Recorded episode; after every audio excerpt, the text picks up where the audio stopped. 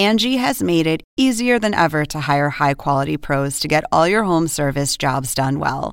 Just bring them your project online or with the Angie app, answer a few questions, and Angie will connect you with local pros who match your specific needs. Or book a service instantly at an upfront price. So join the millions of homeowners who use Angie to care for their homes and get your next home service job done well.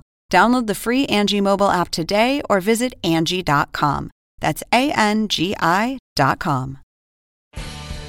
Welcome to an HBO podcast from the HBO Late Night series, Real Time with Bill Maher. Okay, here we are on CNN, and this is our panel. He's co-host of the Fifth Column podcast, Michael Moynihan. He's co-host of the YouTube show and podcast Trigonometry, and the author of An Immigrant's Love Letter to the West, Konstantin Kisin. All right, thank you, gentlemen. Elon has uh, had to go and save the world, and I think he will. Okay, here are the questions. Will Russia's bombing of Ukraine's capital city prompt a... Ca- oh, yeah. I saw that on the news today. Horrible. Saw it on CNN. Uh, Starting prom- light, are we? yeah, prompt a counteroffensive supported by Western allies. No, the counteroffensive is coming anyway. It's nothing to do with the bombing. Uh, the Ukrainians have been planning this for a long time. Uh, they've been waiting for what they call Rasputitsa in, in that part of the world, which is mud season, to be over, and also training up uh, their forces with Western weapons, tanks, etc. So the counteroffensive is coming. The actual these bombings of of the civilians, they're not. All they're doing is strengthening the resolve of the Ukrainians more than anything else, other than, of course, killing and maiming uh, innocent people. So uh, the counteroffensive is coming, but it's not because of that. How does this war end? Well, I've said from day one that I think the likely outcome is that Ukraine will make some territorial concessions, uh, which will be Crimea and parts of the Donbass. And likely that will be in exchange for what Ukraine actually needs, which is long term security. And in my opinion, there's no other way of providing it other than either NATO membership or UN peacekeepers on the border, but I don't think that's going to happen. So, most likely, Ukraine has a successful counteroffensive, pushes, pushes Russia as far away as it can and then makes a settlement that means that what happened in 2014, remember we talked about it earlier, when Crimea and parts of the Donbass were first taken, that can never happen again because Ukraine is now part of NATO and is therefore under the umbrella of, of that organization. But you, you see Putin ever making concessions? Uh, I mean, we talk a lot in this country about how long Biden's going to last. I keep reading that he's sick, Putin. Hmm. Is that just a rumor? Do you have relatives in Russia? I, I have relatives in both countries, but nobody really knows. I mean, I don't know if you know this. They take his poo in a bag, and it's kept separate from it. No one can analyze it, so he's, he's, the information isn't getting out. Let's put it that way.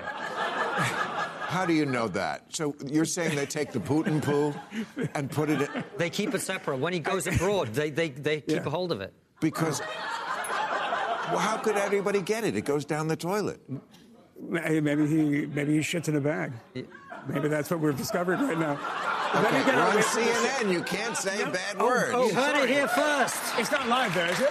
Oh, shit. No, but it's not edited either.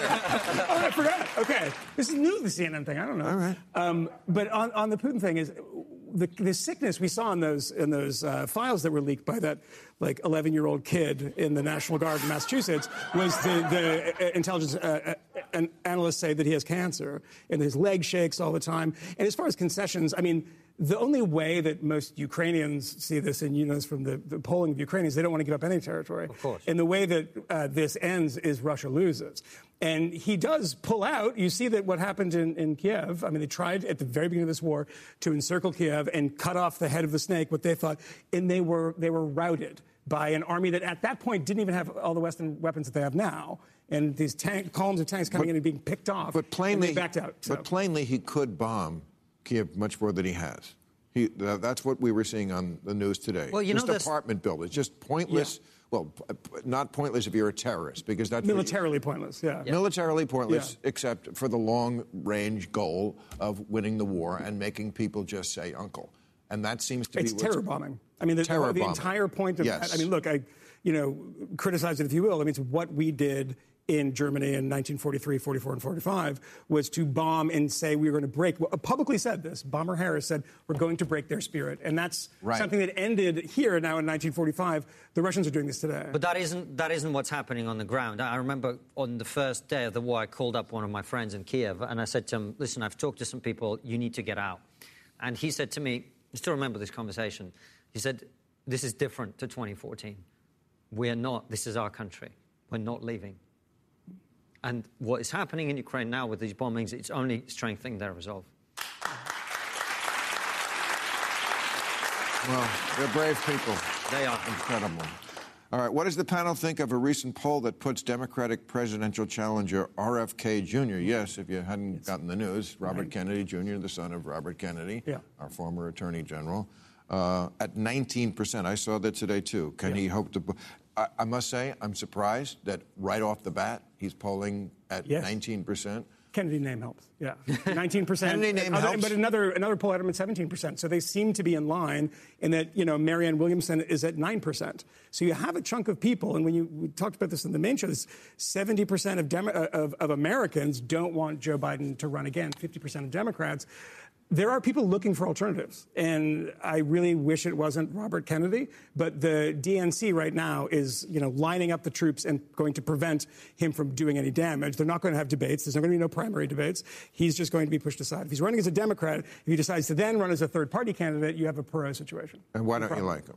Why don't who, I mean, like- you said you wish it wasn't him. Why? yeah, I wish it wasn't him for a variety of reasons. I mean, you know, Kennedy said something in 2013 that uh, you know frequent guest on the show Matt Welch just just tweeted about was you know he thinks that you know climate deniers should be put in jail. There should be regulations against people denying climate change. His past is checkered with this stuff. It's not just the vax stuff. I don't get into those issues. I don't know a ton about it. That's not my area of expertise at all. You know, he said too many nice things about Hugo Chavez in Venezuela, as his brother Joe has too. It's just a very weird, and he's becoming more conspiratorial too. The sort of they are censoring me all the time. I just don't. You're a Kennedy. Your last book sold two million copies. No one's censoring you. So I don't like that kind of instinct. It's not my. It's not my kind of. Right, but they, but they, but they won't treat what he is saying about COVID with. no, of course not. No. With what? what- But Yeah. they should. Yes, I they- mean, I- I- like yes, like many people who've written Yeah. about COVID, including the U.S. government, Yeah. they got a lot wrong. he might be getting stuff wrong. Sure. But he's not a nut. Yeah, I mean, the, He's not a nut, and he's not a nut about COVID either, or vaccines. Well, He- the thing about this is that you know it's hard to tell these days. It's hard to tell like, because you could get kicked off of Facebook, of YouTube, of all this stuff Correct. for saying that this came from a lab in Wuhan, not from a wet market in Wuhan, but the lab Right. that did bad viruses that was down the street. That got people, like lots of people, not just like a one errant person that was kicked off once. No, this was very, very common. That was all of these things that you couldn't say then, which are now conventional and, wisdom. and, and what we know about medicine is always changing on a day-to-day basis. I mean, Yes. just last year they got metabolism wrong. Hmm. They came out with this big report that said we'd always thought it was slow down in age, and it doesn't slow Yeah. in age. That's kind of a basic part Yes. of our health, and that and you can read stories like that almost year to year. They also got depression wrong. They, oh, it wasn't the serotonin. Mm-hmm. Okay, I'm not saying it's corrupt, although there is quite a bit of that too. Somehow, when, the, when it's the Sackler family with the opioids, it's like, oh, see, corporations and pharmaceutical companies. But when it's COVID, oh no, they must have everything on the up and up. Okay, but uh, say it's not mostly that. They were trying and they did a great thing. They came up with a vaccine which many people, most people needed, Yes. and saved millions of lives. That's true too. Robert Kennedy may not agree with that, but I think that's But, but your point is entirely correct, Bill, which is I think a lot of people have forgotten how we got to be successful in the West. And part of that is freedom of speech and freedom of research, right? Especially in science. In science, right? Especially in medicine. We need people to Yes. be able to talk about the facts. And when you have some kid who works for Twitter in the Philippines censoring a Nobel Prize winning scientist in his speaking about his area of expertise, I think we've lost the plot. Right. I mean, one, one final point on this is the number of people that were wearing T-shirts that said "I believe in science." Science became this thing that was the conventional wisdom coming from the government, from the CDC.